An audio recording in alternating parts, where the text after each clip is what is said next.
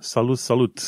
Bine te-am regăsit la Tehnocultura, la podcastul tău preferat. Suntem de data asta la episodul 9. Dacă ajungem la episodul 10, în mod sigur vom ajunge și la 50 de episoade. Și de data asta, episodul 9 îl numim Antilasere, Stranger Than Fiction. Vlad Bănică și Manuel Cheța te invită să discutăm despre antilasere, bineînțeles și despre alte chestiuni, dar până în alta, salutare Vlad! Salut!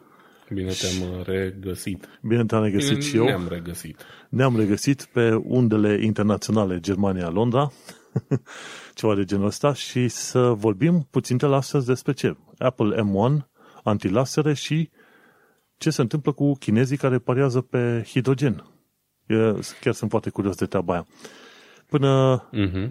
până nu intrăm în știri, vreau să anunț oamenii, sau vreau să te anunț pe tine, că ne găsești pe iTunes, pe Podbean, pe YouTube și pe Reddit, acolo unde avem 5 oameni. Cred că odată la o două săptămâni mai câștigăm un nou user.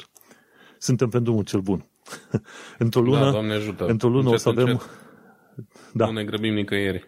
Acolo suntem. Așadar, nu uita să ne găsești pe iTunes, Podbean și pe YouTube. Pe YouTube de obicei cu o zi mai târziu, cam așa. Pentru că mi este prea lene să stau după Podbean. Podbean ne generează nou fișierul video, dar după aia trebuie să aștept cam vreo oră, două până găsesc fișierul, îl downloadez și pe aia îl urc pe canalele de YouTube. Dar ne găsești și pe YouTube. Practic, suntem aproape oriunde vrei tu să fim. Mi se pare că și prin uh, Spotify poți să asculti podcastul ăsta, dar nici n-am pus linkul. Și uite E că ne-am posibil. întâlnit, reîntâlnit la episodul 9. Nici nu știi că ne-au trecut vreo două luni și ceva de când am început toată treaba asta pe 29 septembrie, dar Da. numai mâine, nici pe mine. Ajungem imediat în 2021 și după aia ajungem în 2022. Și în 15 ani de zile o să facem și noi 1000 de episoade. Of, da, sună, sună într-un fel să ne țină Dumnezeu sănătoși și să fie multe um, subiecte pe partea de tehnologie pe care să le abordăm și am ajunge și acolo. o să fie sincer că dacă te uiți la cantitatea de știri ce sunt, fie că vorbim de sine, de Z- uh, ZDNet, de The Verge, orice vrei tu, sunt atâtea știri încât probabil nu s-ar termina uh, să zicem, uh, decada asta până terminăm să discutăm de toate știrile care au loc într-o săptămână efectiv, pe toate flancurile uh-huh. tehnologiei. Dar hai să intrăm în uh, domenii. Uite că prima, mea, prima știre vine de la mine cu Internet Archive ne bucurăm zilele astea că am scăpat de Flash. Și, într-adevăr, anul ăsta mi se pare că Windows re- scapă de suportul pentru Flash complet și atunci, uite cine menține suportul pentru Flash. Este chiar Internet Archive. Și anima- ci că animațiile Flash vor exista pentru totdeauna în arhiva internetului. Și ăștia de la Internet Archive, că am citit acolo pe blogul lor, au motivat că vor să mențină animațiile Flash pentru că ele sunt uh, parte integrantă din experiența internetului din o, dintr-o anumită perioadă. Și era, era nebunie totală. Când? Nu mult. Hai să zicem acum 10 ani, 10, Da, 7, 10 ani, ceva de genul ăsta, era totul numai Flash. Flash-uri peste tot. exact. Și erau, mult, erau foarte populare toate jocurile alea uh, în flash de desktop pentru că puteai să le rulezi pe absolut orice calculator, erau simpatice și na, erau niște time wastere așa destul de potrivite pentru... Aveai jocuri Epoca complexe, respectivă. într-adevăr, și tot felul de website-uri din asta, de design, de portofoliu. Toată, toată lumea vrea să aibă flash-urile alea. Era enervant că întotdeauna trebuia să instalezi plugin-ul ăla mărât. Cine abia deschide acum ochii la epoca asta internetului, nici nu-și dă seama ce, ce e flash și ce era, cum era înainte. Se bea un plugin ca să vezi conținut multimedia pe internet. Pra- Practic aia. Îți apărea un pop-up în partea de sus a website-ului și zicea, ok, accept să instalezi Flash? Da, puf. Instalai pluginul respectiv și pe de o parte îți dai seama, pare că toată figura asta a fost acum doar câțiva ani în urmă, dar pe de altă parte pare atât de, de, de departe în timp, ca să zicem așa. Dacă nu mă înșel, uh, Google Chrome au fost primii care au renunțat la suportul pentru Flash în browser și cumva au forțat uh, o, nu știu, o mișcare mai rapidă a tranziției astea către alte tehnologii, pentru că știu că într-o vreme um, exista chestia asta, mai existau încă site-uri cu Flash și dacă aveai Google Chrome nu le puteai deschide, primeai eroarea aia că nu e suportat Mm-hmm. Pe urmă s-a mutat și pe iOS, sau cred că iOS de la început n-a avut suport pentru Flash, nici nu mai știu exact. Și asta încet, încet i-a forțat pe tot să, să facă tranziție la tehnologiile mai noi. Da, dar oricum, din ce am înțeles eu, Adobe oricum uh, suferea foarte mult din cauza faptului că erau multe găuri din asta de securitate da, ce da. trebuiau rezolvate și Adobe oricum începuse să lucreze cumva la tehnologii HTML5 cumva pe, mergeau oarecum pe direcția aia, dar uh, Apple și Google i-au, i-au, le-au cam schimbat planurile și au forțat să renunțe la Flash mai, mai repede. Și până la urmă e bine că au făcut. Pe de altă parte, Flash fiind un fel de sistem de operare în cadrul un alt, unui alt sistem de operare, cum e cu ghilimele de rigoare browserul, avea niște animații și niște chestiuni foarte interesante care se întâmplau acolo, care nu sunt uh, perfect uh, Uh, transpuse în HTML5 și JavaScript de acum.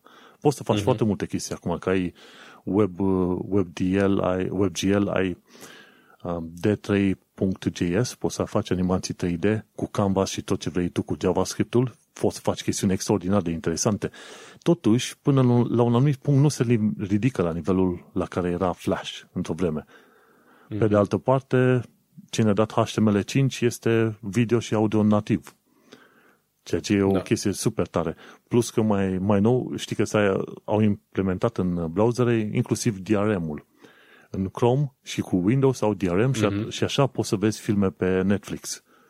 Și din ce am înțeles eu, este destul de dificil să reușești să downloadezi filme de pe Netflix pe care să le salvezi tu ca film complet din cauza DRM-ului. E o chestiune destul de deșteaptă. E posibil. Pe acolo. E Dar... Posibil. Uh, Poate de aia și consumă Google Chrome uh, atâtea resurse. Uite, mă uit și acum am deschise 1, 2, 3, 4, 5, 6, 7, 8, 9 taburi, ceea ce e foarte mult. De obicei nu am atâtea deschise, dar uh, am ascultat muzică, am sărit dintr-un tab în altul și am vreo 4 taburi de YouTube deschise încă. 2 giga de memorie Google Chrome. 1, 2, 2 giga. Da. Și probabil și de aia. Mai au, mai au, oricum, browserele au evoluat extraordinar de mult de la poziția lor inițială de browser, adică de răsfăitor de documente web, atât. Uh-huh. Deja sunt, poți să le numești într-un fel uh, sisteme de operare în toată splendoarea lor, ca să zici așa. Dar uite-te că Internet Archive totuși vrea să mențină, cum îi zice, uh, flash-ul, animațiile flash și toate demourile alea libere și sănătoase pe acolo. Interesant lucru, nu pot să văd așa, că nu mi-a arătat la un moment dat. Și îi folosesc ăștia de la Internet Archive, folosesc un flash emulator numit Ruffle. Și în Ruffle, în principiu, merg foarte multe chestiuni ce țin de Flash. Au zis că nu merge, nu are suport 100%. Dar au spus că cele mai multe o să meargă și sunt o tonă de chestiuni faine și meme-uri din alea care rulau în perioada respectivă. It's peanut butter jelly time. cu banana aia dansatoare. Sau cu mm, da. beavers. Da. Și eu zic că e un lucru laudabil ce au făcut ăștia de la Internet Archive. Știi că ideea inițială a Internet Archive și Wayback Machine și ce vrei tu, era vorba să salveze paginile de internet. Dar niciodată mm-hmm. n-a fost discuția să salveze funcționalitatea sau look and feel cum era original. Și se pare că Internet Archive merge puțin peste modelul ăla, pentru că înainte, ce zice, ok, facem o arhivă, salvăm paginile, dar asta nu, nu, nu garanta că, va, că funcționau la fel. Când te uiți la tot felul de site-uri la care am lucrat eu în trecut și sunt salvate în Internet Archive, sunt aproape inutilizabile. Și o bună parte dintre ele nici n-au imagini salvate și am înțeles că Internet Archive de curând vrea să salveze și imaginile, dacă nu au început să facă deja, în așa fel încât site-ul ăla să fie aproape copie 1 la 1 funcționalitate și uh, multimedia. Aici tu te pricep mai bine. Crezi că e posibil să facă chestia asta și pe site-uri care conțin informații, nu știu, proprietate intelectuală a site-ului respectiv sau care, cum să zic eu, care sunt limitările aici? Adică înțeleg că poate acum 10 ani, 15 ani, când internetul era ceva destul de um, simplist, nu îți puneai problemă. Dar acum, în ziua asta când e foarte mult conținut multimedia pe orice pagină, cum poți să le salvezi oare pe toate? Ai, îți trebuie spațiu mare. Dar, în principiu, internetul, care în primul rând salvează chestiunile care sunt public accesibile. nu neapărat prin uh, motoare de căutare, dar site-uri care își prezintă informație publică. De exemplu, nu va salva informații ce țin de contul tău. Pentru că nu are acces acolo, trebuie să da, se autentifice da, nu, clar. și are. Și în al doilea rând, dacă e vorba de spațiu, gândește-te că mi se pare că Amazon era partener într-o vreme cu Internet Archive pe soluții de stocare de informații.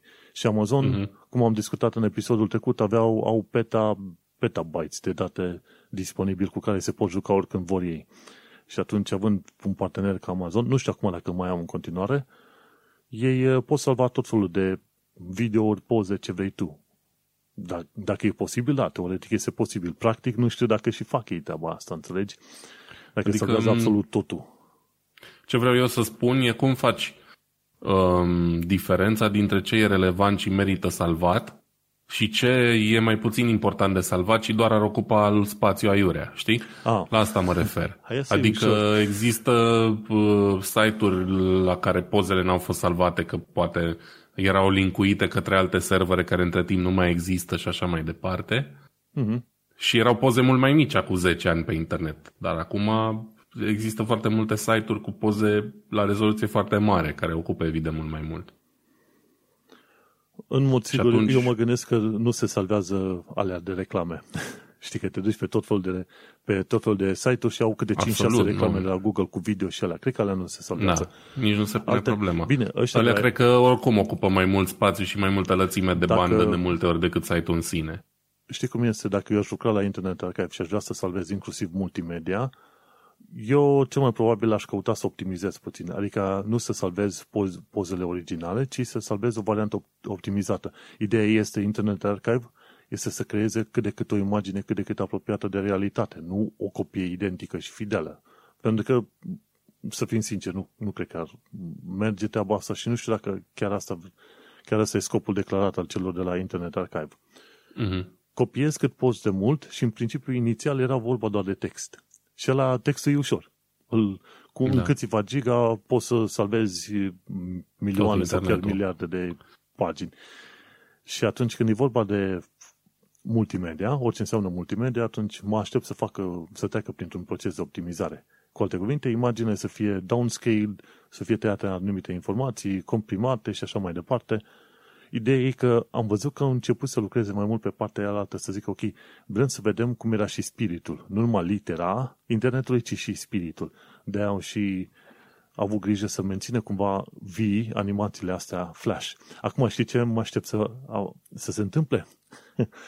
În Internet Archive au uh, emulatorul ăla numit Ruffle să te pomenești că ăștia care fac malware și tot felul de coduri din asta de hacking să afecteze emulatorul Ruffle în așa fel încât oamenii să fie spamați când viziteze, vizitează Internet Archive și vor să vadă animațiile Flash.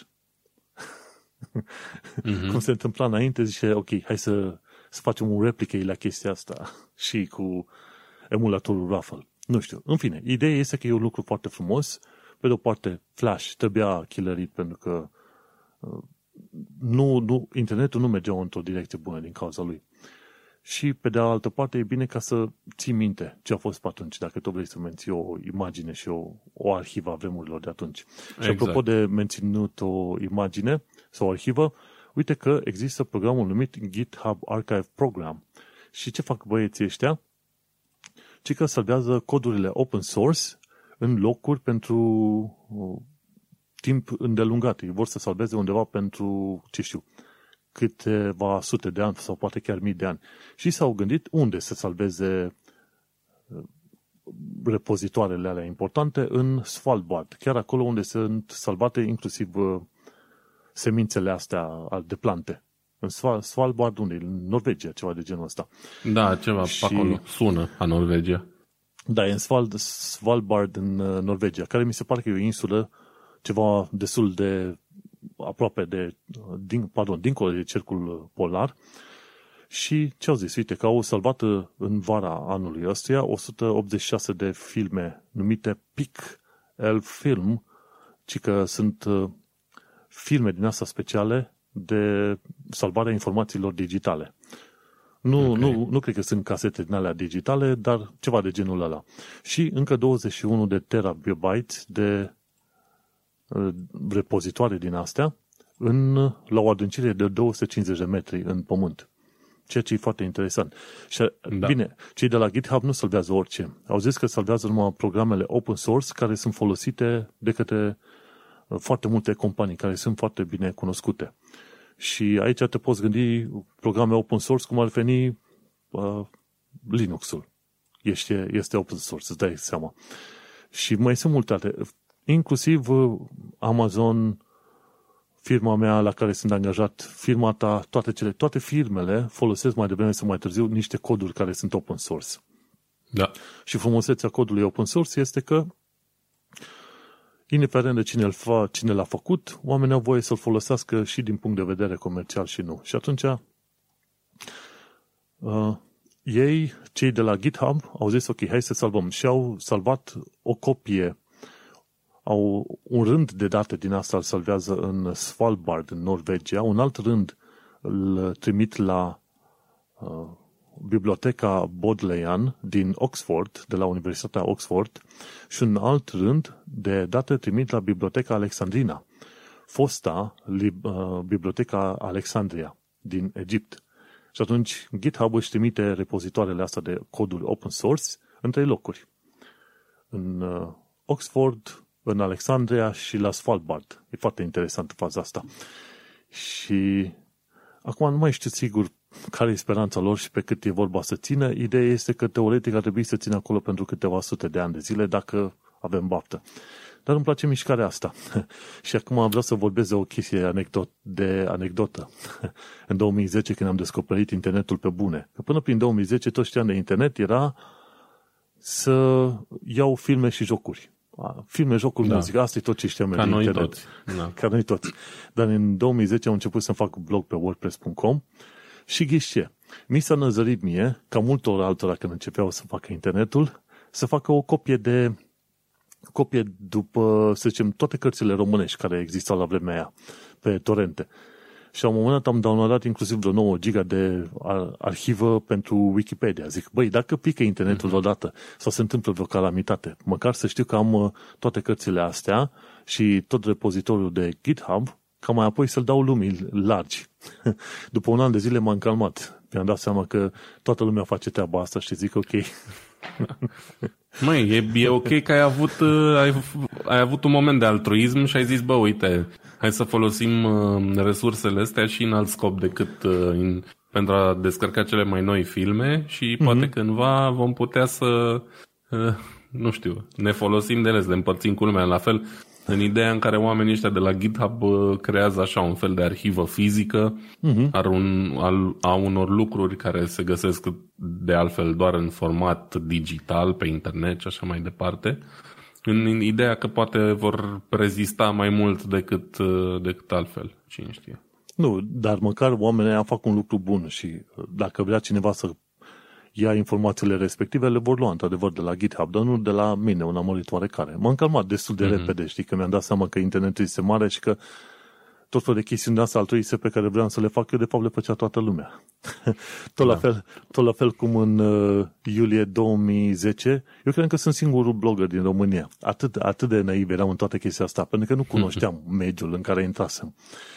Dar uh, la un moment dat realitatea vine, te acopere și îți dai seama, ups, sunt 60.000 de blogări în România. Ops! și așa mai departe. Scuză-mă, da. vrei să zici tu ceva? Nu, nu, nu. Doar, doar despre asta vreau să zic, despre faptul că e interesant că încearcă să facă o arhivă fizică a unor lucruri uh, digitale. Păi digitale, alea, alea da. sunt într-adevăr foarte importante.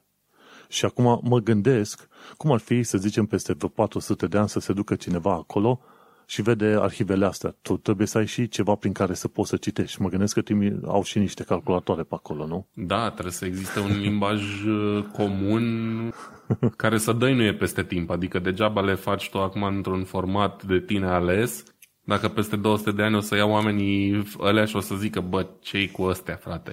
Nu știu Cum seama. le descifrăm, știi? Ei n-au dat prea multe detalii acum legat de chestia aia, dar important e că fac treaba asta.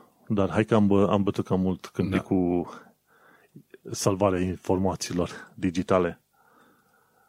Eu sunt foarte curios acum că mi-ai spus că va mai trebui să treacă măcar o săptămână pe, pentru testele astea cu Apple și cu procesul lor M1 și uh, sunt curios să văd ce mai aflat.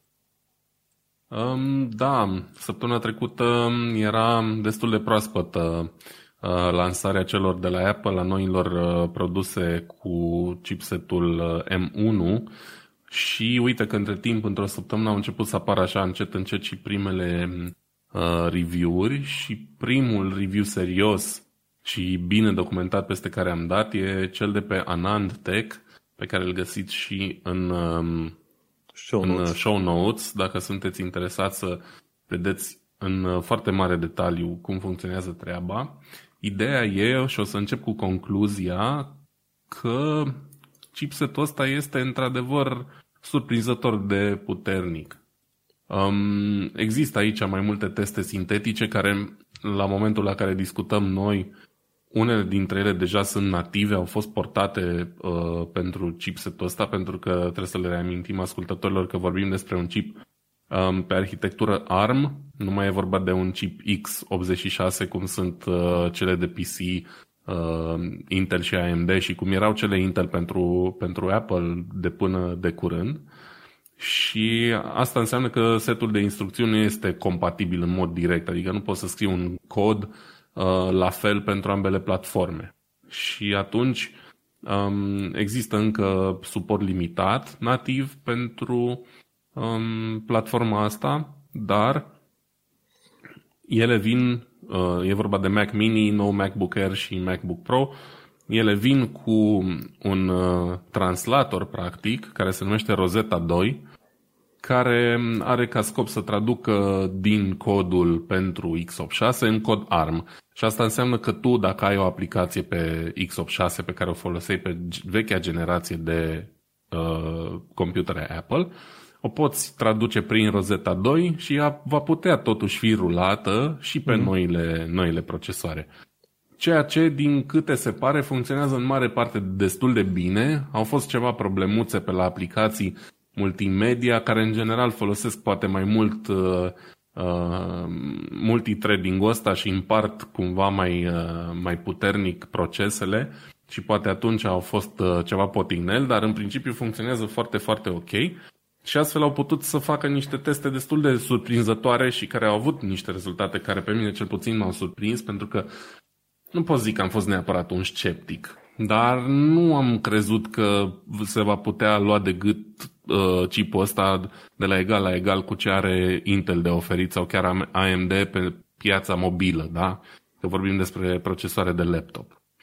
Și, mă rog, oamenii ăștia de la Anantec au descoperit ce nu se spusese, sau cel puțin ce nu spusese Apple până acum, și anume că um, corurile procesorului ăstuia nou ajung undeva la o viteză de 3,2 GHz, care este un pic mai mult decât ce oferă fratele lor mobil, fratele lor din iPhone-urile noi, din 12, și anume Apple A14, se numește chipsetul ăla, care e tactat la 3 GHz și um, se pare că asta se uh, poate împărți pe toate cele patru nuclee de mare viteză și mai există încă patru nuclee eficiente care ajung undeva la 2064 de MHz. Ideea e, pentru cine nu e foarte familiară cu chestia asta, în general procesoarele mobile din ultima vreme și cele de, făcute de Samsung, Exynos-urile și Snapdragon și așa mai departe, oferă mai multe coruri, dar nu sunt niște coruri identice. Uh-huh. Dacă e 4 core sunt două puternice, două slabe, dacă e 8 core sunt patru puternice, patru slabe și așa mai departe. Pentru că în momentul în care telefonul tău stă idle și în fundal rulează doar niște, nu știu, îți ia mesajele de pe, de pe WhatsApp și așa mai departe, n-ai nevoie de niște nuclee care să consume multă energie. Da. Și atunci se comută totul pe astea eficiente.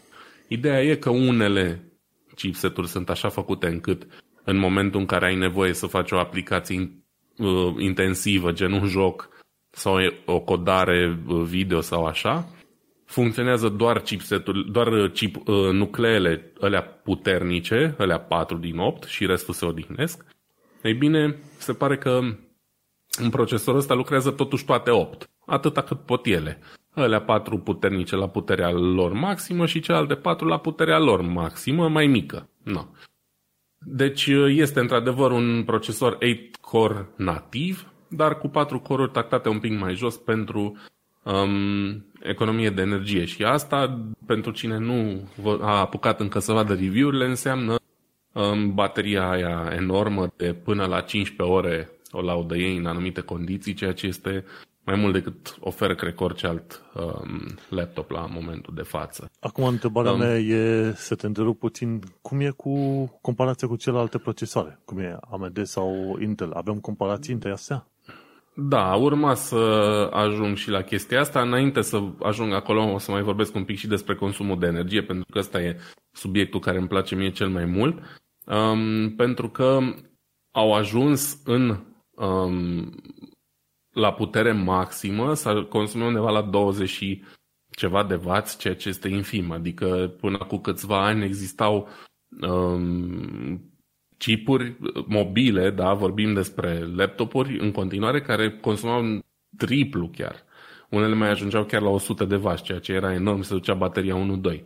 Și în general stă pe la 4 W, ceea ce e super puțin, e un bec cu LED care, care consumă atâta. Ceea ce e foarte mișto și asta se datorează în uh, bună parte și modului în care au împachetat în uh, chipul ăsta și memorie și tot. E foarte eficient toată, toată treaba asta.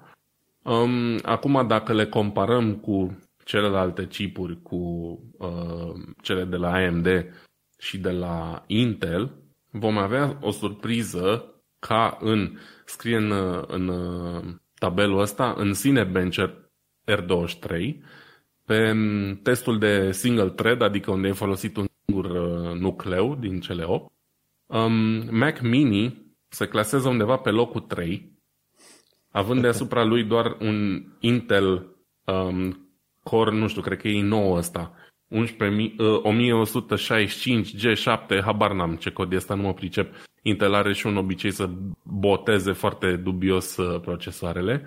Și deasupra lui este uh, AMD-ul 5950X, care nu este un procesor mobil. Este un procesor pentru PC, care costă 700 de euro, ceva de genul ăsta, cred. Dacă nu mai mult, și care e top of the line. Și un core din, um, din uh, M1 ăsta de la, de la Apple se apropie de performanță la destul de puține puncte de top of the line de la AMD, ceea ce este absolut incredibil. Um, în tascuri multithread, evident, nu stă la fel de bine, acolo intră mai multe chestii în joc, dar uh, nativ, tot pe Cinebencher 23, a ieșit pe locul 3 în spatele doar al uh, procesoarelor AMD Ryzen 4800U și 4900HS, care sunt cele mai bune procesoare mobile ale lui AMD în momentul de față și cele mai bune procesoare mobile, punct. Uh-huh. Um, i-au cam bătut la uh, capitolul procesoare pentru laptop pe Intel, ăștia de la AMD cu generația asta nouă Ryzen 4 și uite că în următor, în, în spatele lor vine la foarte uh, mică distanță Mac Mini cu M1. Apropo, testele sunt făcute pe un Mac Mini, da? Uh, nu pe Air. La MacBook Air s-ar putea să fie o problemă de uh, thermal throttling pentru că nu are ventilator fizic. Acolo s-ar putea să nu fie performanțe la fel de bune. Dar, dar Mac Mini are un ventilator. Da, să nu uităm da. da, că până la urmă procesoarele alea Intel, chiar și pentru partea de mobilă, de mobil, sunt folosite și pentru gaming. Da, uite, vorbim despre asta imediat. Um, ideea e că, uh, după cum ziceam, să termin ideea asta. Um, deci, nativ e pe locul 3, și tradus, folosind versiunea pentru x86 și tradusă prin Rosetta 2, e tot pe locul 3, cei drept la aproape 3000 de puncte mai puțin și abia apoi urmează um, procesorul ăsta de la Intel 1165G7. Deci e destul de în urmă. Dacă um, sunt date multe teste aici, nu o să trec prin toate, o să trec doar prin cele pe care le consider eu cele mai relevante. Ideea e că stă foarte, foarte sus. Uite, în Geekbench Multithread avem un Ryzen 5950, pe urmă 3950, ambele variantele X, deci cele mai bune din generațiile lor. Pe urmă pe 3, un i9 10900K, care și ăla e un procesor cu 16 nuclee care costă enorm. Și pe urmă, în spatele lor, Mac Mini 2020, știi? Adică niște performanțe super, super bune. Dacă vorbim despre jocuri, um, vine și cu un GPU cu nuclee chipul ăsta M1, care teoretic nu e destinat pentru jocuri neapărat. E destinat, nu știu, să te uiți la filme 4K, să faci niște editare 3D, probabil că ajută și acolo, și cu toate astea a obținut niște rezultate super bune în, și în testele de video. De exemplu, în, um, în benchmark-ul ăsta, Future Mark, în 3D Mark iStorm Unlimited, care e un benchmark destul de folosit, um, pe locul întâi a ieșit un uh, laptop cu procesor i7 și cu o placă video dedicată, un 1160, 1660 Ti, care e o placă destul de ok pentru laptopuri, nu e cea mai bună, dar totuși mm-hmm. e o placă dedicată care e făcută de, de Nvidia, nu e ceva integrat într-un chip mic. Uh, asta a avut 378.000 de puncte, apoi Apple Mac Mini, iar apare pe locul 2 cu 280 de puncte. Acum, Ana, nu înseamnă că direct pe locul 2 e, că probabil că mai sunt niște laptopuri care ar încăpea acolo între. Da, dar ideea vezi că... e că se poate mult mai rău. Și nu, dar nu mă așteptam ca până la urmă M1 să ajungă chiar atât de sus. La un moment dat, e dacă te, sus. dacă te uiți, de exemplu, în ultima sursă pe care am pus-o în Tehnocultura, de la Cold Fusion, ci că Apple a schimbat întreaga industrie cu procesorul M1. Eu credeam că e doar uh, un banc așa, dar până la urmă se pare că nu. Dacă este competitiv, nu. Cel puțin, nu numai că e competitiv pentru linia de Office, dar e competitiv pentru linia de freelancer, respectiv designer și videographer, ceva de genul da, ăsta. Da, și probabil da. asta e linia pe care se duce. Deci îi lasă exact. pe gameri în durerea lor să se ducă la Windows cum vor ei și ei și au oamenii profesioniști. Hai să ne luăm da. designerii, videograferii, facem randare 3D și video și ce vrei tu și cu asta, dar nu mă așteptam să fie de fapt în top, chiar în top cu toate astea, că până la urmă este... Intel-ul a fost bunicel și un principiu bunicel, dar niciodată nu te gândeai la Intel să aibă un procesor să fie în top undeva. Bunicel, dar nu chiar în top. Stau foarte bine Uh, oricum piața lor cam asta e, e o piață mai alternativă, de oameni creativi în general. Um, suportul pentru jocuri e destul de limitat pe, pe Apple pentru că ei nu au oferit până de curând și încă nu oferă um, plăci video decât din, din oferta AMD și nu prea au avut niciodată o linie orientată către jocuri. În general sunt ce, uh, computerele lor, chiar și desktopurile care vin cu placă video dedicată sunt um, destinate tot așa utilizatorilor care fac multă editare video. Dar inclusiv în jocuri, am fost foarte surprins la uh, detalii medii uh, și o rezoluție destul de mică, da? de 1366 pe 768. Mac Mini a reușit să ruleze Tomb Raider-ul, ăsta Rise of the Tomb Raider, cel mai nou, cu 73 de frame-uri pe secundă. 73 de frame-uri pe secundă e foarte, foarte bine, adică chiar dacă nu poți să joci la detalii foarte mari sau mai știu eu ce, poți să te bucuri de jocul ăla, știi? Poți să te bucuri de poveste pe un calculator minuscul, da? Cât un biscuite mai mare sau cât o, cât o agendă. E cât mâna ta, așa, cât o ciocolată, da. ceva de genul ăsta. și tradus, da? Deci nu e nativ ARM jocul ăsta. Mai întâi trebuie să treacă prin Rosetta, prin uh, chestia asta care traduce aplicația și totuși a reușit. Și chiar și la 1920 pe 1080 cu setări very high a scos aproape 40 de frame-uri pe secundă. Da, deci, ce mai vrei? E incredibil. PlayStation-ul meu 4 din 2013 sau când a apărut el, care e destul de mare și face multă căldură și zgomot când mă joc Rise of the Tomb Raider, nu reușește performanța.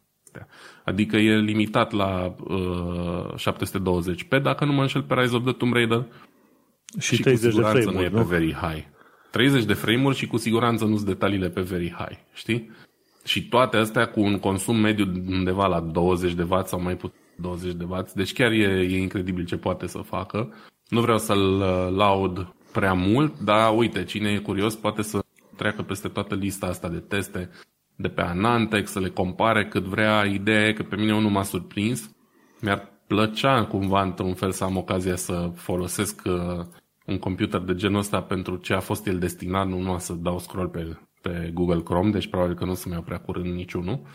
Dar uh, se pare că Apple e pe drumul cel bun. Asta, de fapt, e cea mai, cea mai importantă chestie, știi? Pentru că ei urmează să mai scoată procesoare uh, in-house, pentru că vor să înlocuiască complet gama uh, de procesoare Intel pe care o oferă acum. Pe partea de high-end încă oferă Intel uh, Core i7 și Core i9, dacă nu mă înșel, Și M1 ăsta e cumva înlocuit partea de jos. i5-urile, cred că, nu știu dacă au avut în ultima vreme i3-uri, în fine. Dar în curând vor, probabil de la anul cel mai devreme, vor ieși și chipurile alea puternice și acolo chiar va fi interesant de văzut um, cât de puternice vor fi. Dacă se vor lua de gât și cu ce are AMD cel mai bun de oferit la momentul de față sau nu. Păi oricum... Deci sunt pe drumul cel bun. Sunt pe drumul cel bun, dar sunt pe drumul cel bun de 10 ani de zile, de când au lucrat pe chipuri ARM în iPad-uri, nu? Da, da, clar. Um, asta e chestia, pe cât de ok sunt, e softul pe care îl face Apple pentru că sunt stabile și reliable și în general nu prea dau erori și sunt site de reclame și așa mai departe, care e o chestie pe care o apreciez din ce în ce mai mult în ultima vreme, de când Windows bagă forțat tot felul de mizerii de care nu am nevoie și de care nu vreau să aud.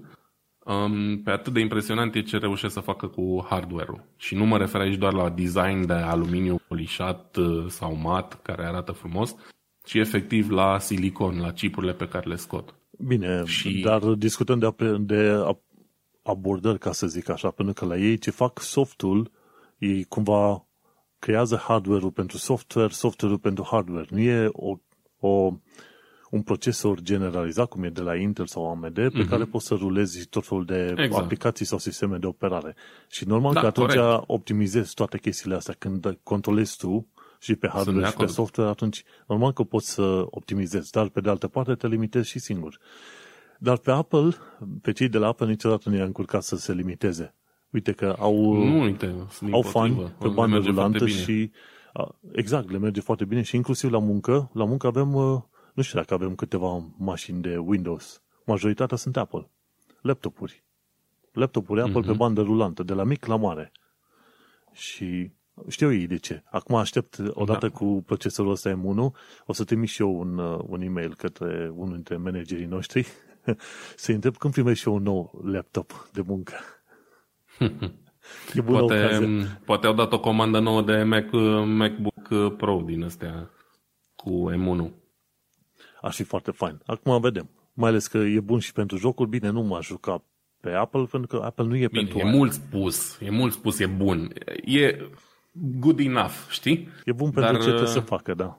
E mai bun decât te-ai fi așteptat aia în orice caz. Exact. Și că tot pomeneam de joc, jocuri, vreau să pomenesc și de știrea ăstora de la PC Gamer. Uite, vezi cum fac trecerea dintr-o parte în alta. Și ăștia de la Ești PC Gamer... tranzițiilor. Da, eu m-am trezit cu tranzițiile. ăștia de la PC Gamer au uh, publicat un video de curând de la Cyberpunk 2077, uh, dar în care se face comparație între Cyberpunk fără RTX și Cyberpunk cu RTX și arată extraordinar. Și uh, mi se pare că e pe canalul Nvidia GeForce pe YouTube. Și... Unde altul neva. Păi normal. Jocul în sine, chiar fără RTX enabled, este fain, este genial, este absolut uh, interesant. Grafică, detaliu, modul în care e creat orașul, mașinile, locurile, oamenii, din tot felul de prezentări care le-am văzut, e extraordinar de fain. Dar e, intri într-o cu tot o altă ligă în momentul în care dai drumul la RTX. Și acolo, ok, când e vorba de umbre, de obicei la umbre sau când au făcut ăștia jocurile, știind că majoritatea obiectelor sunt uh, statice, stau cam pe aceeași zonă sau prin aceleași zone, atunci au pregătit, au prerandat umbrele alea, ca să zicem așa. Și când e vorba de umbre, da, într-adevăr, nu ai nevoie neapărat de RTX ca să ai cele mai șmechere umbre pe acolo.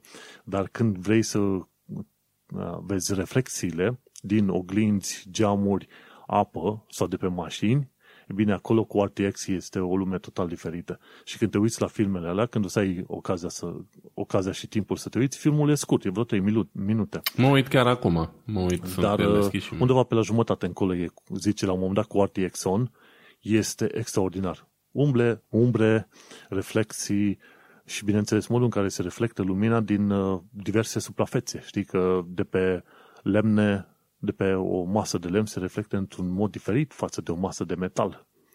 Pentru că, într-un fel, se creează un fel de simulare, simulare acolo, simulație, simulare, nu mai știu limba rămână. Cred că cure, cred că cure, o simulare, da. Da. Așa. Și acolo îți calculează inclusiv nivelul de refracție, cât de multă lumină se duce în material mm-hmm. și nu vine înapoi către tine. Este foarte interesant. Și da, eu am fost extraordinar de fascinat când am văzut în 2002 la PlayStation 2 cumva cercurile alea de lumină. Când te uiți la soare câteodată cu mhm, camera, mm-hmm, îți da. apar cercurile alea de lumină. Mi se părea atât de da. extraordinară treaba aia, încât am rămas... Ăla a fost unul din highlight-urile vremii respective. Să știi. Și, aia și motion blur-ul. Și uh, îl urăsc, dar în fine.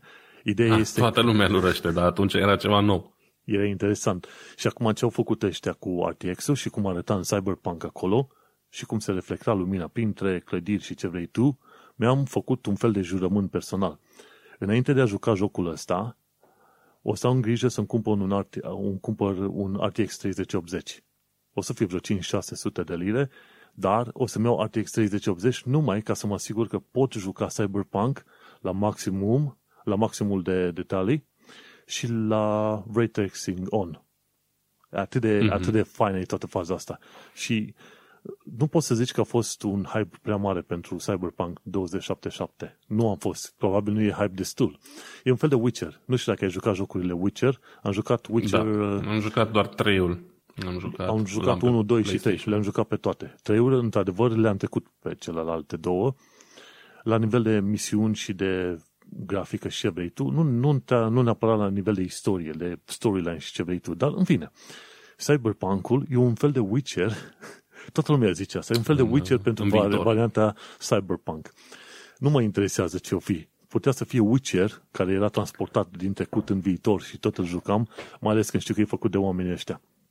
Oricum, important lucru da. este că o să aștept cumva martie-aprilie anul viitor, că atunci o să poți cumpăra plăcile astea video RTX 3080 în liniște, fără să te confrunți cu scalperi. Și tot atunci când o să cumpăr uh, placa aia video, o să cumpăr și jocul ăsta și o să-l instalez și cred că o să avem și un episod în care putem vorbi de părerea noastră legat de jocul ăsta. Nu știu dacă tu o să joci Cyberpunk. Absolut. Um, am uitat și eu acum la, la clipul ăsta.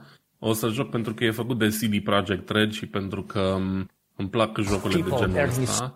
Um, arată într-adevăr foarte bine cu ray tracing. Așa în ultima vreme, nu, nu pot să zic că sunt foarte că mă entuziasmează foarte tare o chestie de genul ăsta. Îmi place să mă joc jocuri la uh, detalii cât mai bune, aia e clar, dar pentru mine e mai importantă povestea. Pentru, mm-hmm. Poate și pentru că m-am obișnuit să le joc uh, tot timpul la detalii medii spre low, fiindcă n-am avut niciodată cel mai bun calculator, nu mi l-am permis niciodată și atunci n-am avut și nu a trebuit să mă resemnez cu ideea asta. Dar um, da, arată foarte bine jocul. Uh, e foarte interesant ray tracing-ul. Am um, reușit și eu să văd așa acum pentru că s-a lansat și PlayStation 5 de puțin timp și și el oferă ray tracing. Am uh, reușit să văd ceva gameplay de PlayStation 5 cu uh, Spider-Man Miles Morales, care e cumva jocul uh, lor ah, cel mai jocul bun anului. cel mai celebru acum, da, cel puțin deocamdată. Și care, na, PlayStation 5 oferă tot așa, oferă două variante poți să joci jocurile cu ray tracing pornit și la, o, uh, la un frame rate mai redus, la 30 de frame-uri pe secundă, de exemplu, sau poți să oprești frame, uh, ray tracing-ul și ai modul performance, se numește, unde sare la 60 de frame-uri și așa. Na. Nu, îți dai seama, e o consolă, e efectiv o singură placă de bază cu toate chipurile pe ea, e nici n-ar avea cum să fie la fel de puternică ca un PC cu Dar un 3080. Uh, e, e ray tracing de la Nvidia sau de la AMD? Este de la AMD. În principiu nu e nicio diferență la cum funcționează, doar că nu are cum să fie la fel de puternic. Da, nu. Știi? De-aia, de nu se poate și 60 de frame, uh, frame-uri pe secundă și ray tracing. Dar diferența se vedea și era mișto mai ales în jocul ăla unde na, e un Spider-Man, deci se plimbă mult pe clădiri prin New York, clădiri de sticlă și acolo se vedea foarte bine diferența asta dintre ray tracing on, când aveai reflexia ta când uh, te cățărai pe clădiri pe acolo, și ray tracing off, când dispărea și apărea așa un fel de blur, da? o reflexie, practic, o umbră mai mult decât uh-huh. așa. Clar, arată bine și Cyberpunk are și chestia asta, că, nu știu cum să zic, e un fel de mega producție. E, are aportul unor uh, personalități uh, celebre. Keanu Reeves. Keanu Reeves e unul dintre ei și nu numai și sper să, să se ridice la înălțimea așteptărilor. Nu pot zic hype-ului, dar la înălțimea că tot ce am văzut până acum arată super bine. Și nu, eu zic că o să fie chiar foarte bun. Haideți să mergem la următoarele surse, pentru că mai avem foarte puțin timp. Vreau să, vreau să mai discutăm puțin tel și despre primele astea vaccinuri împotriva COVID-19. Că și acolo discutăm de tehnologie, nu? Da, absolut. Um, dacă e să vorbim despre vaccinuri, um, nu știu, am încercat să evit subiectul. Știu că e un subiect sensibil, dar uh, din păcate sunt în toate sursele de știri pe care le urmăresc și nu o să detaliem dacă e ok sau nu să faci vaccin, fiecare face ce vrea, părerea mea este că e absolut necesar. Uh-huh. Um, ideea este că um, vaccinurile fac parte din tehnologie, deci uh, la podcastul Tehnocultura vaccinurile le discutăm ca și tehnologie, pentru că tehnologia ne ajută să le avem. Și uite că primele vaccinuri deja au fost uh, testate suficient încât să poată oamenii ăștia care le produc să uh, le atribuie o rată de succes de peste 90%. Mă refer la vaccinul Pfizer dezvoltat în colaborare cu nemții de la BioNTech și la um, cel de la Moderna. Moderna. Moderna, um, da. De la da, american. Tot o companie americană. Amândouă sunt practic companii americane și Pfizer și Moderna. Um, între timp am avut uh, ceva vești și din uh, Marea Britanie, ăsta dezvoltat de, de Oxford împreună cu AstraZeneca, care pare că nu e la fel de potent uh, din primele teste, dar e undeva la 70% și tot ce e peste 50% e extraordinar în, uh, în domeniul ăsta, mai ales când avem de-a face cu un virus care se răspândește atât de ușor.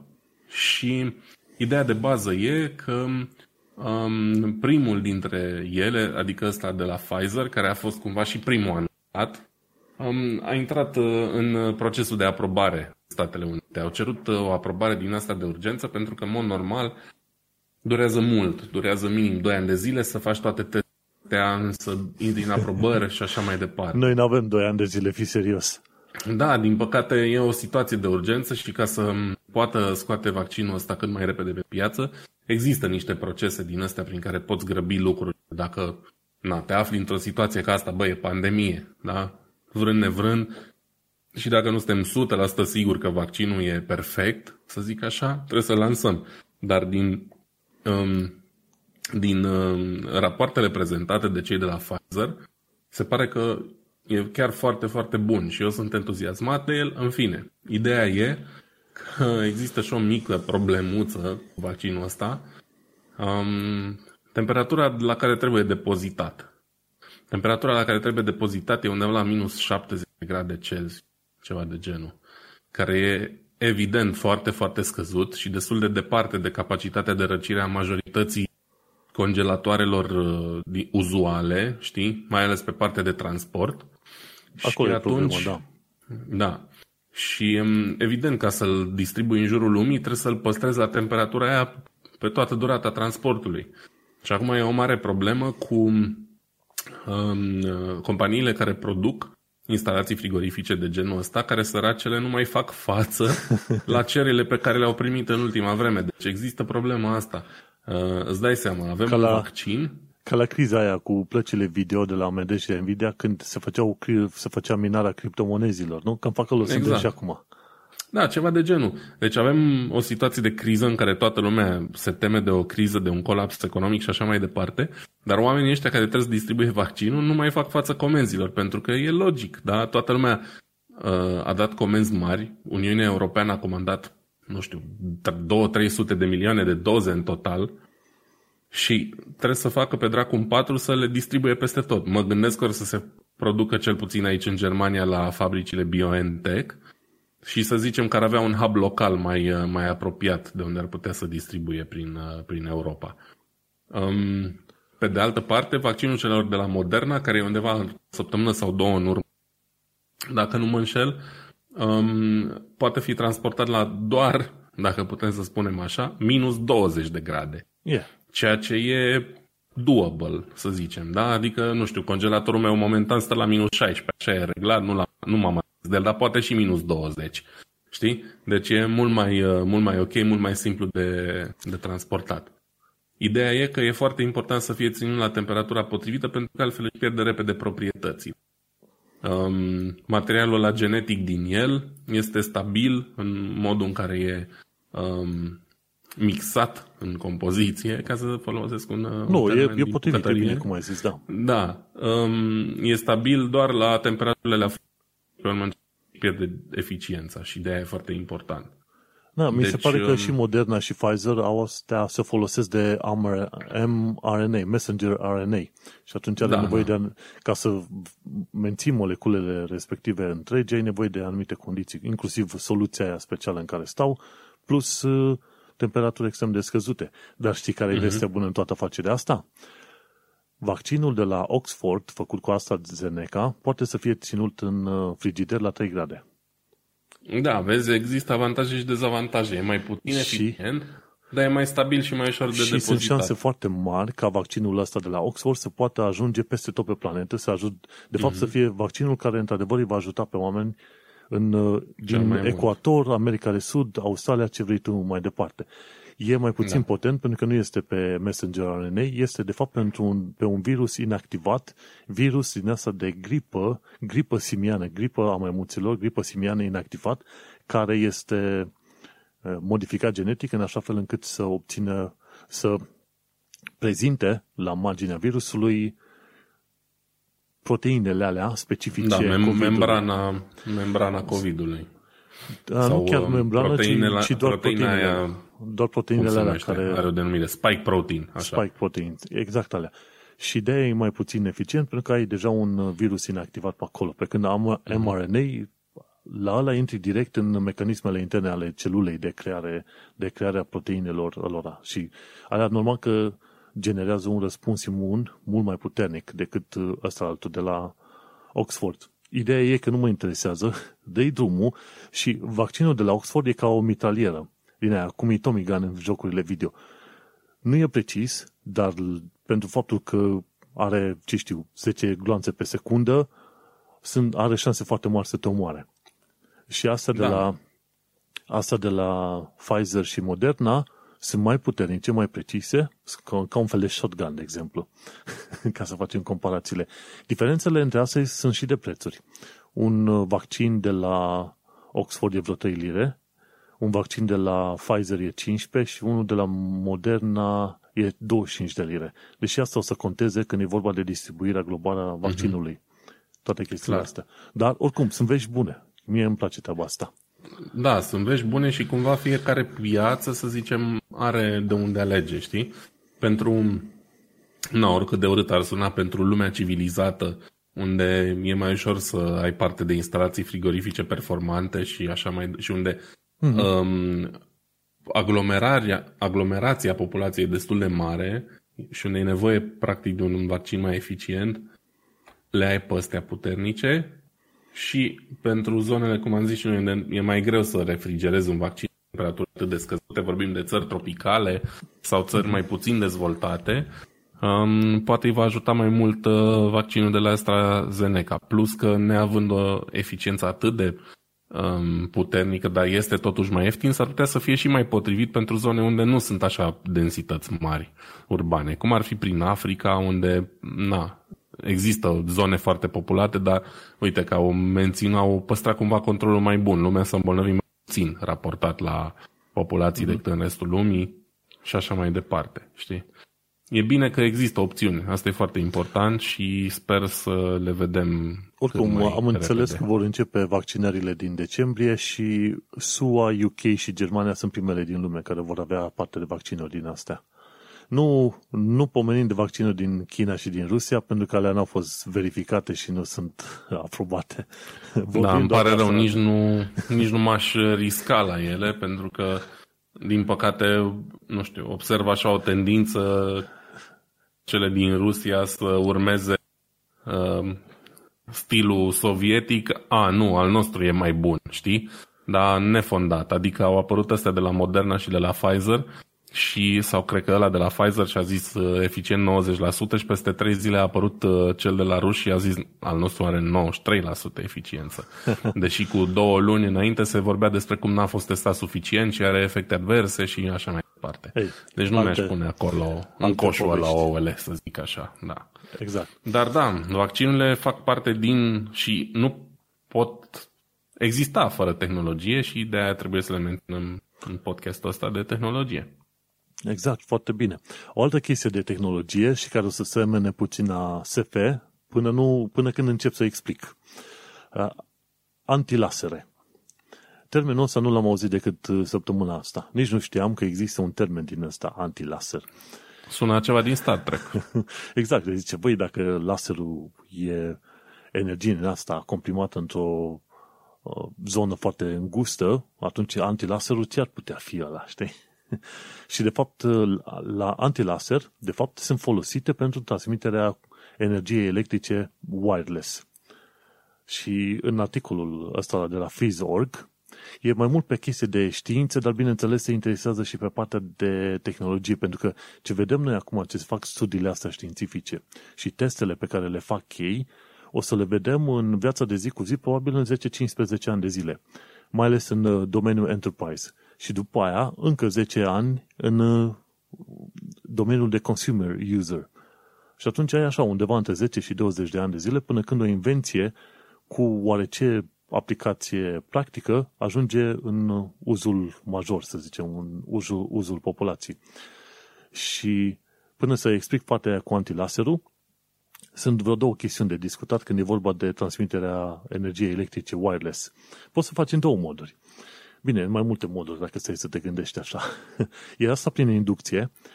Știi cum sunt telefoanele astea, că le pui peste pe charging pad. Of course. Și alea, alea, alea funcționează foarte bine. Și periuțele de dinți au așa ceva, tot felul de chestii, tot felul de aparate au prin inducție, nu e nicio problemă. E prin contact că e, într-adevăr, a, ziceam de transmitere wireless, așa. O alta e alcool electric, cum vezi la Tesla Coils. atunci, practic, ai atât de mult voltaj în zona respectivă încât ionizezi aerul și creezi un fel de curenți de electroni care merg de la sursă până la un obiect metalic din zonă, sau cum e trăznetul. Uh-huh. Dar după cum vine, știi, trăznetul nu este o variantă extraordinar de utilă sau practică de transmitere a energiei electrice.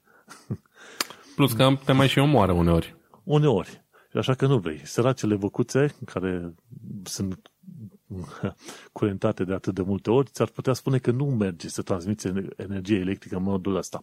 Bun, și tipii ăștia ce au făcut? E vorba de niște tip de la Universitatea din Maryland, în colaborare cu oameni, cu cercetători de la Wesleyan University din Connecticut, ambele din SUA, ce au zis, mă, hai să testăm din nou cum facem uh, transmiterea wireless a energiei electrice, dar folosindu-ne de uh, unde să zicem, uh, microunde, de fapt. Chiar de spectru microunde, că e vorba de ceva între 10 uh, MHz până la 18 GHz. Gigahertz e chiar în zona de microunde liniștit, pe când megahertz e deja un, un spectrul FM. Și spectrul radio, pardon. Și atunci spectrul radio de unde ultra înalte sau ceva de genul ăsta, cum, cum denumesc ăștia. Și ce au făcut oamenii? Au zis la un moment dat, Măi, știm că avem sistemul ăsta de antene normal. Când uh, vrei să recepționezi un semnal radio de undeva, ai o antenă metalică micuță în telefon sau oriunde vrei tu și atunci când uh, trece semnalul uh, radio, practic undele alea electromagnetice prin zona respectivă, bineînțeles, electronii încep să oscileze într-un anumit mod din cauza undelor electromagnetice și oscilațiile alea sunt apoi interpretate de către un microchip acolo în semnal audio-video ce vrei tu mai departe ca să fie prezentat pe device-ul tău. Ei, și atunci, practic, ce, ce au făcut oamenii ăștia? Au căutat să facă în așa fel încât să acapareze cât se poate de mult din undele radio dintr-o anumită zonă, în așa fel încât uh, să genereze o, un flux de electron, o mișcare de electron, un curent electric, efectiv. Uh-huh. Și odată ce reușești să faci treaba asta și să forțezi electronii să-și vadă de drumul lor, îi împingi pe mai departe, dintr-o parte în alta, în felul ăsta reușești să încarci o, o, din asta, o baterie electrică. Și ex- exemple din asta s-au făcut de foarte, foarte multe ori, inclusiv cu metamateriale. Mi se pare că citeam de chestia asta cu vreo 2-3 ani de zile. Numai că tu erai obligat să ții aparatul, receptorul, într-o anumită poziție specifică, paralelă cumva cu generatorul de unde electromagnetice, ca să reușești să încarci. Și mi se pare că sunt niște mm-hmm. încărcătoare din asta wireless în, în mod practic, numai că dacă te-ai dus în camera vecină, îți dai seama. Deja undele astea, microundele care sunt folosite pentru semnalul Wi-Fi la, la o adică, se estompează. Cu cât te duci mai departe, estompează. Asta e, da. e regula. Da. Și ăștia ce au zis? Măi, hai să facem uh, o altă variantă. Hai să facem un antilaser. Și în felul ăsta să reușim să acapărăm cât mai multe unde electromagnetice. În principiu, la un laser ce se întâmplă? Ai un foton care lovește cristalul, e de, de felul un cristal de rubin, lovește cristalul și atunci cristalul, fotonul respectiv care a lovit un electron în uh, cristalul de rubin, creează un efect de cascadă și se generează tot mai mulți electroni, pac, pac, pac, electron, pardon, uh-huh. tot mai mulți fotoni de aceeași lungime Foton. de undă. Și în felul ăsta e principiul de folosire a laserului. Și se generează tot, tot mai mulți fotoni pe aceeași lungime de undă și folosim niște, niște oglinzi foarte precis puse la capetele cristalului de rubin și cu o gau, una dintre ele are o gaură mică chiar în mijloc, generează acea, acea rază laser, ca să zicem așa. Și asta se întâmplă. Creezi o, un fascicol din asta coerent. Acum ce au vrut să facă ăștia cu ideea de antilaser? Zice, dacă laserul creezi foarte multe lungimi de undă, foarte mulți fotoni pe aceeași lungime de undă, în efectul de cascadă, și reușești să creezi fascicolul ăla, oare nu reușim să inversăm procesul de a zis antilaser? Și atunci ideea lor mm-hmm. era, hai să creăm un sistem în care avem mai multe fire și ghid de undă, în așa fel încât și cu mici antene parabolice pe aici pe acolo, în așa fel încât toate semnalele radio dintr-o anumită zonă să fie trimise către un uh, receptor. Receptorul ăla fiind o antenă dintr-un, uh, să zicem, dintr-un material mai special și mai altfel uh, aranjată. N-am stat acum să citesc tot, tot studiul lor științific și aranjamentul lor pe acolo, dar în principiu ei ce fac, fac un fel de pâlnie din mai multe dispozitive metalice prin pâlnia aia care forțează, de exemplu, undele radio și undele, microundele către un anumit punct. Și din punctul ăla, cu cât ai concentrat mai multe unde, reușești să faci o absorpție. Eu, sus, eu au zis că fac o absorpție de 99% a undelor electromagnetice. Uh-huh. Și atunci este bun. Pentru că, în principiu, generezi niște unde electromagnetice într-o parte și aproape toate undele alea la destinație reușesc să fie, bineînțeles, absorbite. Ceea ce e un lucru extraordinar de bun. Bine, acum, exemplul lor, lor experimental este destul de mare, nu știu, câțiva metri, ceva de genul ăsta, cu tot felul de dispozitive amărâte pe acolo, până când faci ceva cu adevărat util pentru un telefon mobil, cum am zis, trec 10-20 de ani de zile până să avem practic așa ceva. Dar dispozitivul lor le permite să creeze unde electromagnetice de frecvențe specifice pentru diverse device-uri. Identifică un device și important este ca teoretic, acolo vor, vor să ajungă, indiferent că te muci tu cu telefonul de acolo-acolo, generatorul creează acele unde electromagnetice și aparatul tău reușește să le capteze. Cu o eficiență de 99%, ceea ce e un lucru extraordinar de mare. Dar așteptăm să vedem și chestiunile practice, practice însemnând în telefoane, în alte chestii, dar important că se poate face treaba asta în momentul de față. Și din punct de vedere teoretic, încă de la invenția antenelor, știi că poți face chestia asta. Numai trebuie, trebuie să găsești o metodă prin care să fii ceva mai eficient. Și cam atât. Să fii mai eficient și să, cum să zic eu, să nu pui în pericol uh, integritatea corporală a oamenilor. Eu stau, eu stau totuși și mă gândesc pentru încărcat telefoane mobile sau tot felul de aparate din astea mici care consumă, folosesc uh, doar 5 volți și consumă câțiva vați acolo, probabil că e destul de safe. Dar nu pot să nu mă gândesc că microundele funcționează pe un principiu, cuptorul cu microunde, de exemplu, funcționează pe principiul în care uh, încălzește apa din orice. și o încălzește mm-hmm. atât de tare încât, na, la un moment dat ea fierbe. Acum, clar, ăstea nu se vor apropia de puterea unui cuptor cu microunde care consumă 1500-2000 de W, whatever. Mm-hmm. Dar tot, știi, nu, o- oamenilor le e frică de 5G. Oare cum vor adopta ei tehnologia asta? Nu e nimic că vor adopta la știi? fel cum, cum s-au învățat oamenii să folosească telefonul mobil să facă poze, vor face și treaba asta, știi? Așa că nu e. Dar, nu, pe sistemul ăsta de antilaser, în, în loc să generezi un fascicol concentrat, reușesc să iei tot felul de unde din jur și să le concentrezi la rândul lor într-un uh, receptor. Cam așa e. Da. Deci e, e, mai, interesant. e mai puțin fascinant decât pare la început, știi? Măi, nu este orice. Uite, eu, de exemplu, am urât din totdeauna firele um, și mi-am dat totodată seama că nu prea am cum să funcționez fără ele, știi? Fiind pasionat de tehnologie și așa mai departe, curentul electric, toată informația asta trece prin fire și suntem într-un punct în care tehnologia wireless e suficient de avansată încât să poți renunța la o parte din ele, dar nu la toate. Și uite, dacă mă uit aici ce am pe birou ăsta, e groaznic și n-am în fața mea efectiv nimic, fiindcă am reușit cât de cât să le pun suficient de bine la punct și să le aranjez încât să nu mă deranjeze. Dar dacă mâine ar dispărea toate și aș putea să fac, să am tot setup-ul ăsta cu monitor, cu monitoare audio, cu uh, microfonul ăsta, tot ce am, fără niciun fir, pf, oricând. Dar, pe de altă parte, da, pe de altă parte de mai e mult până acolo. 20 de ani, hai să Știi? mai așteptăm. Dar uh, mă gândesc că ceva o să se întâmple ceva mai devreme și uite că se întâmplă. În, în China, la nivel de tehnologie, văd că ei se bat foarte tare pe, pe folosirea hidrogenului ca combustibil. Și acum, ce fac acolo? Cât e de extins programul ăsta al lor, al chinezilor? Um, da, uh, uite, din, din Clean Technica e articolul ăsta și um, băieții ăștia din China vor să um, transforme uh, folosirea la scară largă a hidrogenului um, ca și combustibil pentru transportul greu uh, în realitate. Um, evident, hidrogenul este cel mai nepoluant, dacă putem spune așa, um, combustibil, pentru că rezultatul arderii hidrogenului este apa. Hidrogenul se combină cu oxigenul, formează apă.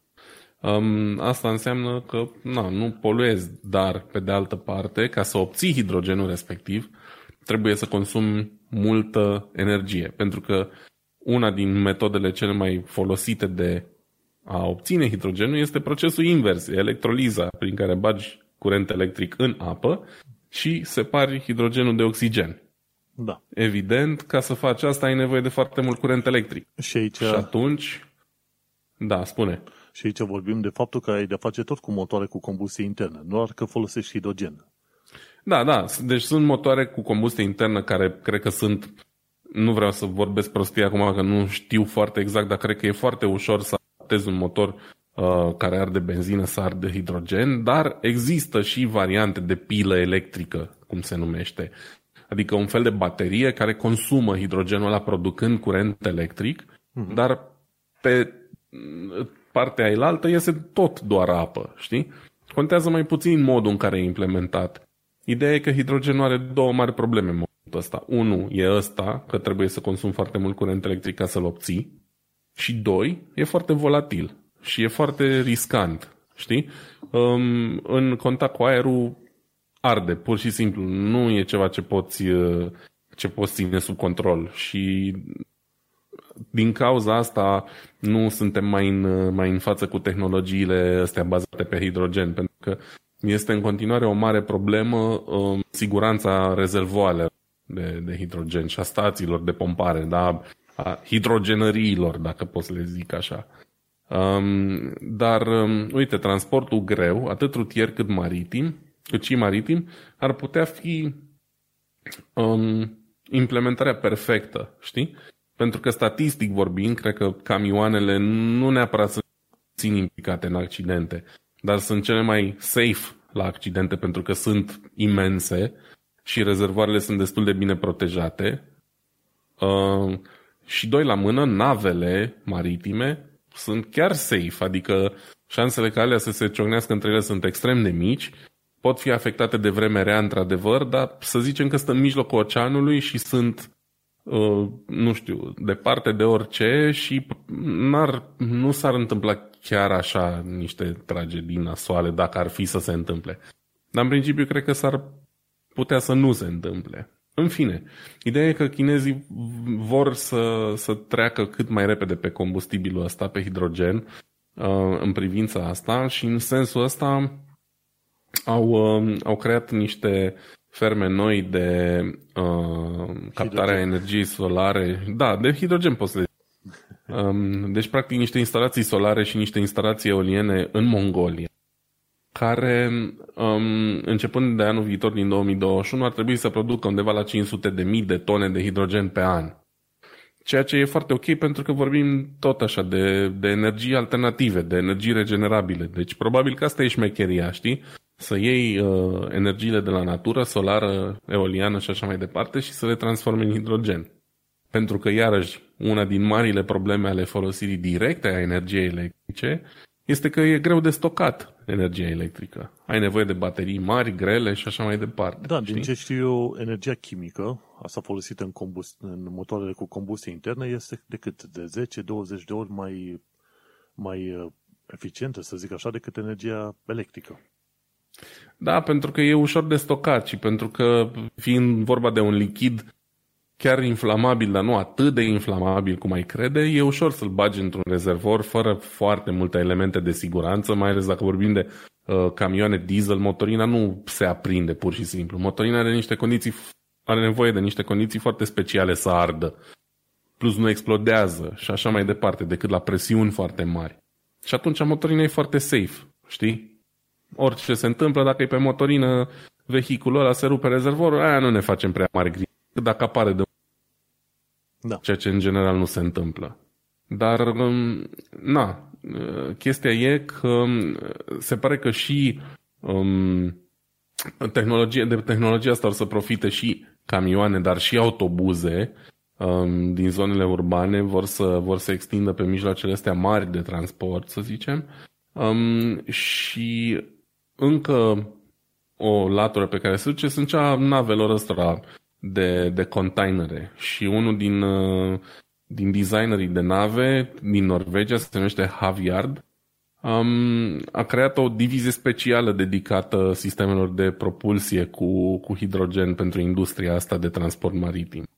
Um, și se pare că vor avea chiar de, la, de anul viitor disponibile niște, niște sisteme de propulsie pe hidrogen, știi? Um, asta înseamnă că e un lucru, evident e un lucru bun, dar faptul că deja interesul sau discuția teoretică despre asta se materializează în, în chestii practice e un pas în, înainte. Știi? Inclusiv um, compania petrolieră Sinopec din China începe să investească în, în hidrogen și asta se vede din ce în ce mai mult peste tot în lume.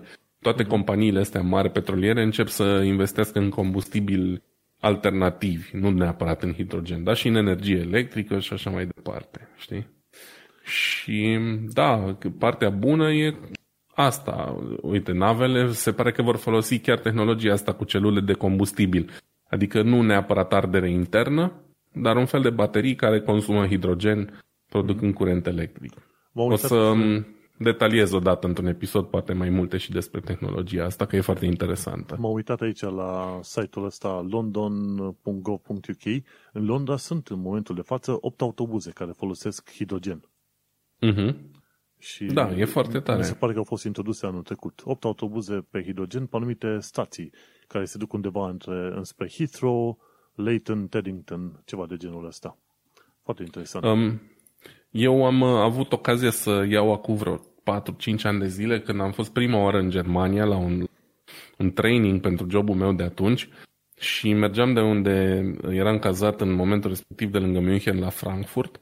Sunt în jur de 350-400 de kilometri, cred. Și ca să nu mă duc singur, să mai economisesc și niște bani, că eram pe banii mei, am uh, luat pe cineva la BlaBlaCar, pe o doamnă, mm-hmm. care din întâmplare avea părinții din Bistrița Năsăud, din România. Dar era născut în Germania, nu vorbea o boabă de românește, eu atunci vorbeam foarte prost germană, eram la început, învățam, dar cumva ne-am înțeles. am vorbit uh, despre mâncare românească etc. și am ajuns să vorbim și despre cum ea lucra la Hyundai în momentul respectiv, la fix la dezvoltarea unui uh, uh, model Hyundai cu pilă pe hidrogen. Uh-huh. Ceea ce mi s-a părut extrem de interesant și țin minte că atunci era 2016, cred? Da, 2016 parcă. Și țin minte că mi-a spus fix chestia asta când am trecut pe lângă o benzinărie. Face, uite, aici, când vin de la Frankfurt la München, trebuie să mă opresc să alimentez, pentru că este singura stație de alimentare cu hidrogen de pe ruta asta, unul la mână, doi la mână, din fericire, e fix la jumatea drumului și trei la mână îmi ajunge hidrogenul fix până aici. Adică dacă mai merg încă 10 km, mi se oprește mașina. Și cumva erau îndeplinite toate astea trei condițiile ca femeia să folosească mașina pe hidrogen. Îmi pare rău că nu mai țin minte modelul. Era un cod din ăsta, nu cred că a ieșit pe piață până la urmă. Era ceva de dezvoltare internă, nu era nimic uh, uh din ăsta. Public. Nu era un model public, dar scos pe piață. Și mi s-a părut interesant. Dar vezi, era o singură stație pe toată distanța aia unde putea să alimenteze și norocul făcea ca fix acolo să, să fie și nevoie să alimenteze. Bine, da. în viitor oricum vor fi și uh, la stațiile astea de petrol vei găsi și electric și și cu hidrogen, dacă vor considera așa. Aia e mișcarea, da, aia e direcția în care se duce, că de curând și în UK au zis că până în 2030 vor să uh, vor să treacă pe mașini electrice complet uh-huh. și atunci normal o să vedem. În timpul vieții noastre vedem o schimbare extraordinar de mare. Eu cred că pe termen lung hidrogenul este combustibilul către care lumea va tinde. Tocmai mm. pentru că e cel mai nepoluant și pentru că este o metodă ok de stocare a energiei electrice, știi? E clar că combustibilii fosili vor fi eliminați mai devreme sau mai târziu, probabil mai devreme decât ne așteptăm. Și este la fel de clar că tehnologia bateriilor nu știu cât de departe va mai putea să ajungă pentru că stagnează. Adică dezvoltările sunt, dar sunt pași foarte, foarte mărunți pentru că e foarte greu. Și dacă se va ajunge la niște costuri de dezvoltare nerentabile, o să se renunțe la chestia asta și o să zică, mm-hmm. bă, ok, trebuie să ne reorientăm. Știi? Eu nu am nicio problemă. Atâta timp cât nu sunt uh, tehnologii din asta poluante, de ce nu? Da, cred că, cred că de el, peste pasul ăsta am trecut. Mai puțin dacă vine cineva și zice, bă, uite, am găsit noi o metodă de a face, a transforma fumul de eșapament în, nu știu, în aer, în parfum, whatever, știi? Și nu, nu mai e poluant și nu mai omoară pe nimeni și nu mai încălzești planeta. Dar Teoretic, nu cred că pentru aia trebuia să fie catalizatoarele, nu? Își fac și ele treaba, dar doar parțial. Monoxidul și dioxidul de carbon nu le uh, rezolvă catalizatoarele, doar absorb alți compuși chimici dăunători uh-huh. și efectul de seră rămâne. Da, asta este. Efectul de seră. Dioxidul de carbon eliminat care duce la efectul ca să fiu mai precis. Da. Cam asta e. Să sperăm că, să sperăm că faptul că se va adopta în industria transportului în masă hidrogenul va duce și la niște progrese mai mari în, în domeniul auto, știi, în mașinile mici.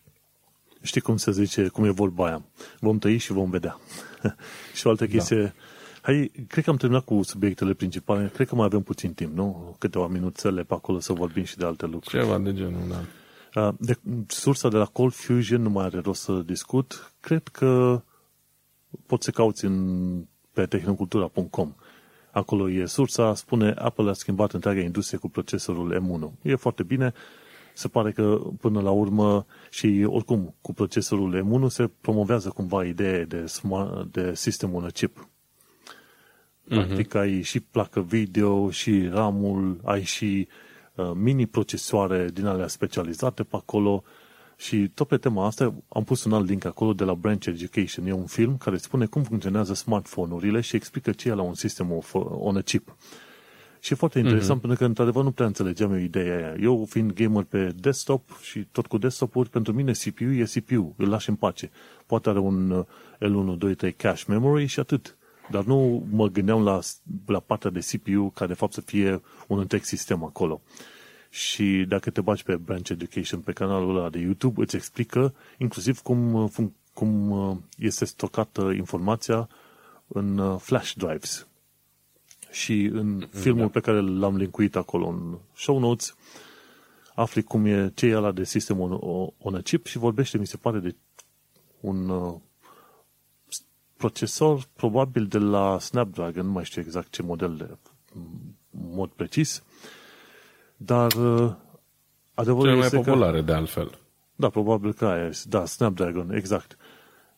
Și, practic, ce îți prezint acolo, zice, domnule, ai, ai un big CPU, ai un small CPU, little CPU, ai GPU acolo și ai câteva centre din asta de procesare video și audio, ai și pentru procesoare, ai și modem, toate alea, plus uh, o memorie RAM foarte apropiată, chiar acolo, un fel de L, L3 cache, L1 cache, ceva de genul ăsta. Și e foarte interesant. Cine are timp să urmărească filmulețul ăla, pentru că, într-adevăr, îți, îți scoate în evidență și probabil modul în care funcționează procesorul M1. Că, de fapt, e mai mult decât interesant, e magic, aș zice. Da, magic. Ce, ce au reușit să facă cu, cu sistemul nocipurile astea de ultima generație, chiar e. Și atunci cred că merg asta foarte bine cu știrea de la tine, cu de la Anantech. Deci, Brand Education, cu siguranță. canalul de YouTube și după aia inclusiv uh, articolul, articolul, mini-documentarul celor de la Cold Fusion. Și cred că aveai tu o chestiune de discutat acolo, nu? The Verge. Da, de la The Verge pentru pasionații de fotografie, dacă există pasionați de fotografie printre ascultătorii noștri, um, cu ocazia sărbătorilor, sfintelor sărbători, um, Nikon ne permite uh, nouă celor pasionați de fotografie să vedem toate um, uh, cursurile lor online pe uh, tema fotografiei gratuit. Um, tot ce trebuie să faceți este să intrați pe școala lor online, care, pe care o găsiți urmărind linkul din, uh, din show notes, nikonevents.com slash us slash live slash nikon-school-online și acolo aveți o serie de clipuri um, pe care le puteți, trebuie să vă faceți cont, aia e clar, trebuie cumva să vă, să vă prindă, nu e totul chiar 100% gratis. Ideea e că sunt, um, nu știu câte, peste 10, cred că, tutoriale despre cum să um, fi un fotograf mai bun și dacă nu aveți uh, echipament Nikon, ci folosiți Canon, Sony sau orice alt producător, nu vă lăsați descurajați, pentru că astea sunt chestii generale despre fotografie și intră foarte puțin în detalii specifice Nikon. Există vreo două sau trei uh, um, videouri mai specifice, dar până la urmă toate aparatele au cam aceleași setări, doar că în alte locuri. Și mm-hmm. va fi uh, util indiferent ce, ce fel de camere folosiți. Din păcate n-am avut uh, timp să mă apuc de ele, dar uh, săptămâna asta vreau să mă apuc. Eu sunt uh, așa un pasionat de fotografie, mai mult analog. Eu încă fac foto. Dar am și un uh, aparat mirrorless uh, de la Lumix, adică Panasonic, care e destul de bun și tot timpul mă, mă străduie mm-hmm. să fac poze mai bune. Din păcate anul ăsta nu prea am avut uh, ocazia să fac, fiindcă n-am prea ieșit. Și da, sunt curios acum să văd ce, ce aflu uh, din cursurile astea. Au o valoare destul de ok. Fiecare curs costă între 15 și 50 de dolari, deci e super ok faptul că le primim gratis. Cu siguranță avem ceva de, de învățat de acolo. Ziceam la un moment dat că vreau Atât. să-mi cumpăr și un aparat foto dedicat dar când am văzut cum face Pixel 4 poze, m-am calmat. Pixel da, 4 face po- poze chiar faine, foarte faine. Fac poze foarte bune din punct de vedere culori, uh, focalizare și așa mai departe. Motivul pentru care mi-am luat eu aparatul ăsta e pentru că am două obiective la el și pot cumva să mă joc cu, cu focalizarea și cu chestii de genul ăsta mai, mai complexe. Nu sunt un mare fotograf, nu postez nicăieri, sunt doar pentru mine, dar uh, îmi place să mă, să mă joc cu chestiile astea și să văd ce, ce pot să scot. Cool. Bagă-te la cursuri atunci.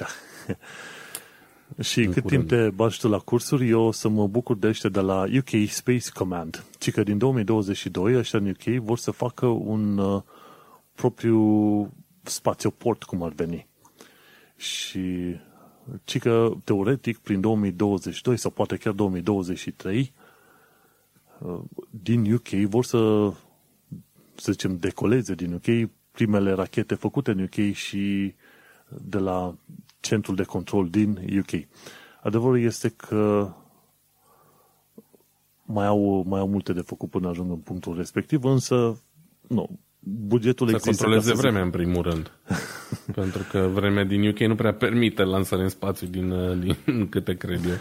Da, acum depinde cât de extreme și exact din punctul în care vor să dea, decoleze cu rachetele. Ideea e că mi se pare că vor să fie undeva prin zona Scoției. Nu știu cum e vremea prin Scoția, că sunt în zona Mamă, Londra. cred că e cea mai oribilă.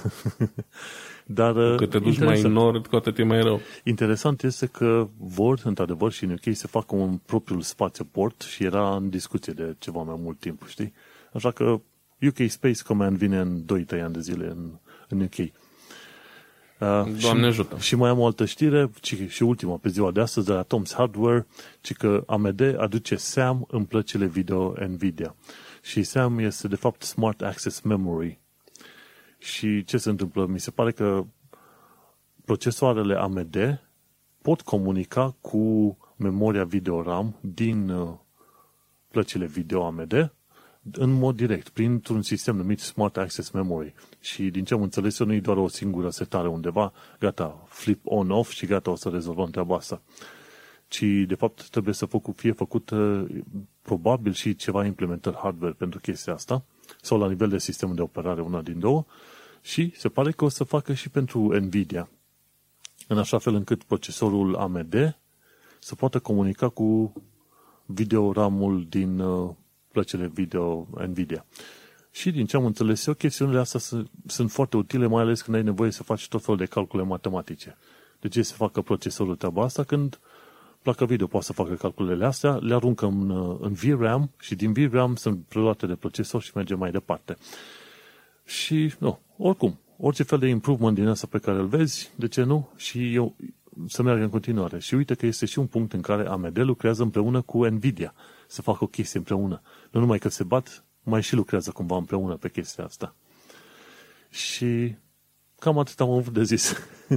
Prea multe acum nu știu, că mi se pare că ar fi o tehnologie relativ nouă și n-am văzut uh, să se explice extraordinar de tare, ok, cum folosim noi în mod practic SAM, dar cel mai mult am înțeles că ar fi, bineînțeles, pentru heavy duty calculations. Da, am văzut, eu am văzut doar un, uh, un review de la Linus Tech Tips, dacă nu mă înșel, pe mm-hmm. noua generație de plăci video de la AMD și acolo au vorbit un pic despre chestia asta și, într-adevăr, era un mic beneficiu și în jocuri, dar nimic, uh, nimic semnificativ. Um, chestia de menționat e că funcționează doar între plăcile video AMD și procesoarele AMD, deci uh, nu, dacă ai procesor Intel, you can forget about it. Uh-huh. Și na, rămâne de văzut uh, ce beneficii va aduce. Probabil că, după cum ai zis și tu, uh, beneficiile vor fi mai vizibile în mediile profesionale decât pentru gaming. Da, cam așa. Un RTX 3080, asta vreau. și cam atâta. În fine, da, cam mai hai, hai că ne ajungem, că ne întindem foarte mult și cu episodul ăsta, dar eu sper că am adus suficient de multe știri și detalii și săptămâna asta. Nu știu tu ce zici. Sunt convins, sunt convins. Așa că până una alta, hai că deja se termină și banda magnetică pe care înregistrăm podcastul ăsta. și vrem să te salutăm. Ai ascultat podcastul Tehnocultura și acum suntem la episodul 9 unde am discutat despre anti-lasere. Și până la ora asta deja știi ce înseamnă acel anti-laser. Și shameless plugs, Vlad. Um, diasporacast.com și orice site de donații, de binefacere care vă atrage atenția și dacă aveți un leu, 5 lei, 10 lei, oricât de dat, căutați o cauză și încercați să îi ajutați pe cei din jurul vostru. Nu fac chestia asta doar pentru că e cool sau pentru că e la modă, o fac pentru că cred în ea și uh-huh. pentru că în momentul în care am început să-mi permit să am niște bani în plus din care să pot ajuta pe alții, am făcut-o. În primul rând mă simt mai bine știind că pot să ajut niște oameni și în al doilea rând, în felul ăsta putem face, chiar putem face chestii uh, mișto pe care uh, statul nu le poate face pentru noi, da? Uh, statul românesc mă refer aici, de exemplu. De exemplu, dăruieșteviață.ro, puteți să vedeți acolo, uh, oamenii ei au făcut un spital întreg cu, din donații. Deci ce n-a reușit statul român să facă în 30 de ani, că nu s-a făcut niciun spital nou, au reușit oamenii ăștia în 3-4 ani cu bani de la oameni. Foarte, foarte Deci frumos. donații. Foarte frumos. Și pe mine mă găsești pe manuelcheța.com, unde mai am celălalt podcast, un român în Londra, și unde vorbesc despre viața în UK, în Londra și despre viața departe de România. Fac comparații între societăți și așa mai departe. Poți să înțelegi ce înseamnă viața în sănătate și în UK în uh, mod uh, special. Și cam atât. Până una alta, îți mulțumim că ne asculti. Nu uita să dai share. Era să zic să dai like. Dar poți să dai like la canalul de YouTube. la filmele de pe canalul de pe YouTube. Dar nu uita să dai like, share și să le vorbești prietenilor tăi de, despre podcastul Tehnocultura. Te salutăm! Baftă, papa! Ciao, ne auzim data viitoare.